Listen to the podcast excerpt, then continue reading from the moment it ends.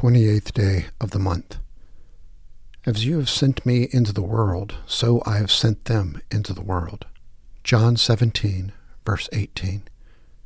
You are citizens with the saints, and also members of the household of God, built upon the foundation of the apostles and prophets, with Christ Jesus himself as the cornerstone. Ephesians 2, verses 19 through 20. Today we consider what it means to say that the church is apostolic. In its broadest sense, an apostle is a person who is sent on a mission. In this sense, all Christians are apostles. Some churches refer to their missionary efforts as the apostolate. But early in the life of the church, certain persons became such noted and effective communicators of the gospel that they came to be called the apostles, almost as if there were no others. Although often limited to the twelve, together with Paul, even in a narrow sense, more should be included than that. It can well be argued, for example, that the first apostles were Mary Magdalene and the other Mary, since they specifically were sent by the risen Lord to tell the others that he had triumphed over death. The church is apostolic in both senses. All Christians are sent into the world to proclaim the good news, but always they are to measure their understanding against the apostolic faith, that which was set forth by those who are closest to Jesus.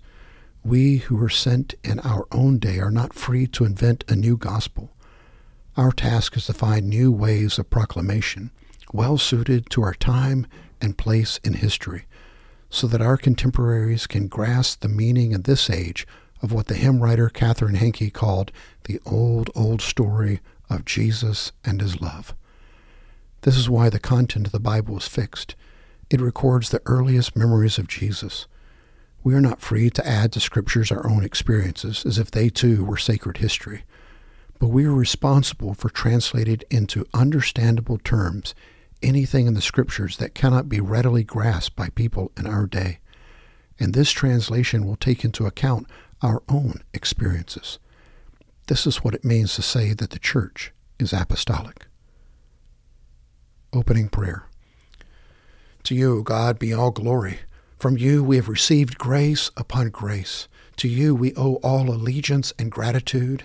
In the midst of the temptations, distractions, and glamour of the world, fasten our attention on the faith we have received from others and are called to share with others. Make us your true apostles through Christ who summons and sends us. Amen.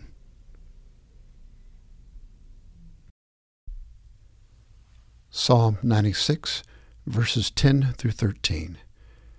Get out the message God rules. He put the world on a firm foundation. He treats everyone fair and square. Let's hear it from sky, with earth joining in, and a huge round of applause from sea.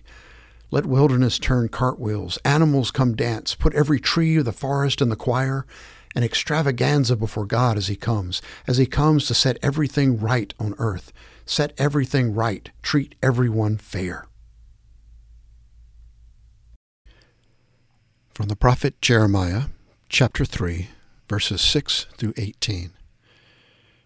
Then the Lord said to me in the days of Josiah the king, Have you seen what faithless Israel did?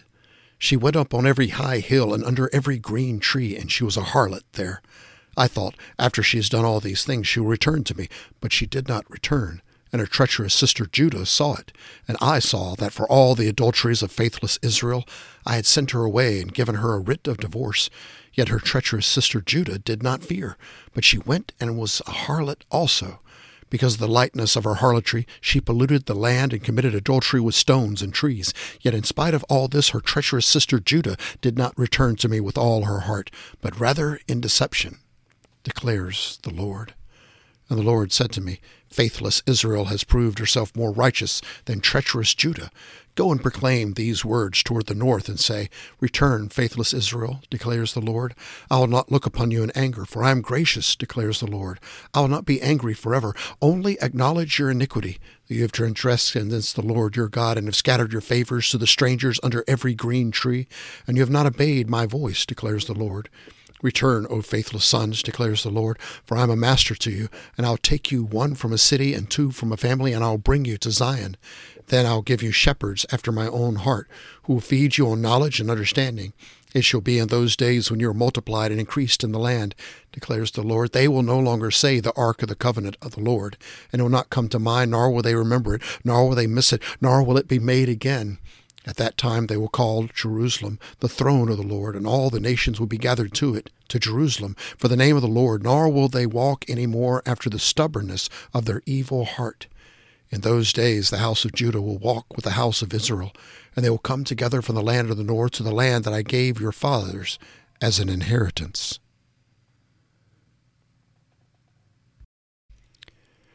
From the letter to the Romans, chapter 1, verse 28 to the 11th verse of the second chapter. And just as they did not see fit to acknowledge God any longer, God gave them over to a depraved mind to do those things which are not proper being filled with all unrighteousness, wickedness, greed, evil, full of envy, murder, strife, deceit, malice. They are gossips, slanderers, haters of God, insolent, arrogant, boastful, inventors of evil, disobedient to parents, without understanding, untrustworthy, unloving, unmerciful. And although they know the ordinance of God, that those who practice such things are worthy of death, they not only do the same, but also give hearty approval to those who practice them. Therefore, you have no excuse, every one of you who passes judgment, for in that which you judge another, you condemn yourself, for you who judge practice the same things. And we know that the judgment of God rightly falls upon those who practice such things. But do you suppose this, O man, when you pass judgment on those who practice such things and do the same yourself, that you will escape the judgment of God? Or do you think lightly of the riches of his kindness and tolerance and patience, not knowing that the kindness of God leads you to repentance? But because of your stubbornness and unrepentant heart, you are storing up wrath for yourself in the day of wrath and revelation of the righteous judgment of God, who will render to each person according to his deeds. To those who by perseverance in doing good seek for glory and honor and immortality, eternal life, but to those who are selfishly ambitious and do not obey the truth, but obey unrighteousness, wrath, and indignation, there will be tribulation and distress for every soul of man who does evil, of the Jew first, and also of the Greek. But glory and honor and peace to everyone who does good, to the Jew first, and also to the Greek, for there is no partiality with God.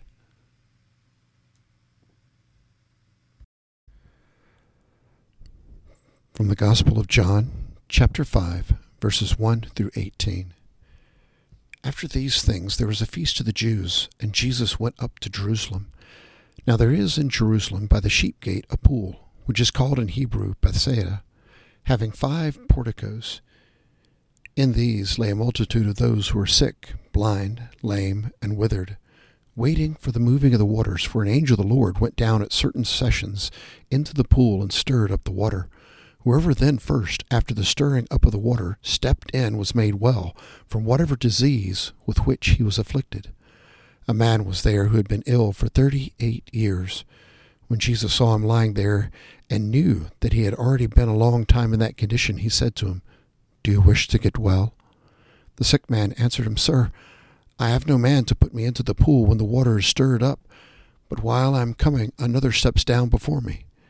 Jesus said to him, Get up Pick up your pallet and walk. Immediately the man became well and picked up his pallet and began to walk. Now it was on the Sabbath on that day. So the Jews were saying to the man who was cured, It is the Sabbath. It is not permissible for you to carry your pallet. But he answered them, He who made me well was the one who said to me, Pick up your pallet and walk. They asked him, Who is this man who said to you, Pick up your pallet and walk? But the man who was healed did not know who it was for Jesus had slipped away while there was a crowd in that place. Afterward, Jesus found him in the temple and said to him, Behold, you have become well. Do not sin any more, so that nothing worse happens to you.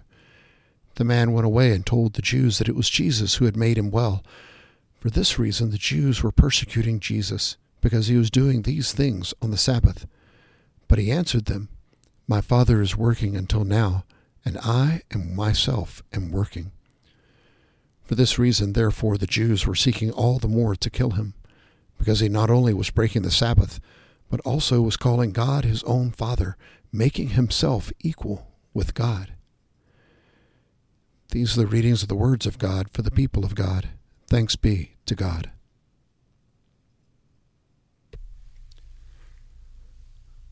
Wednesday's Prayer.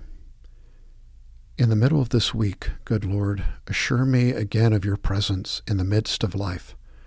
Renew my strength and determination to do your will on earth, even as it is done in heaven.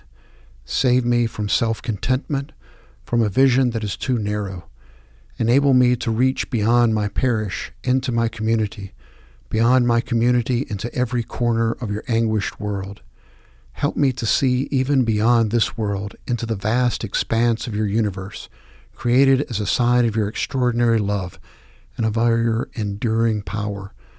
This I ask through Christ, through whom all things were made, in whom all things hold together.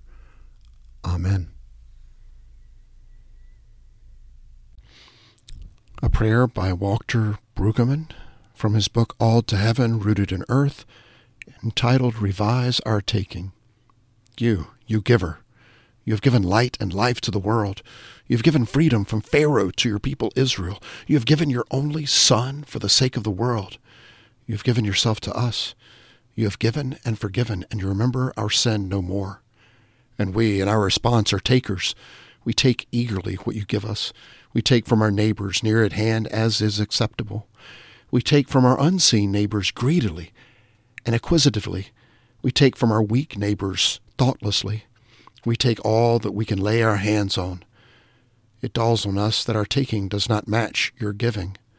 In this Lenten season, revise our taking, that it may be grateful and disciplined, even as you give in ways generous and overwhelming. Amen. The Lord's Prayer, traditional text. Our Father, who art in heaven, hallowed be thy name. Thy kingdom come, thy will be done on earth as it is in heaven. Give us this day our daily bread, and forgive us our debts as we forgive our debtors. And lead us not into temptation, but deliver us from evil. For thine is the kingdom, and the power, and the glory forever. Amen.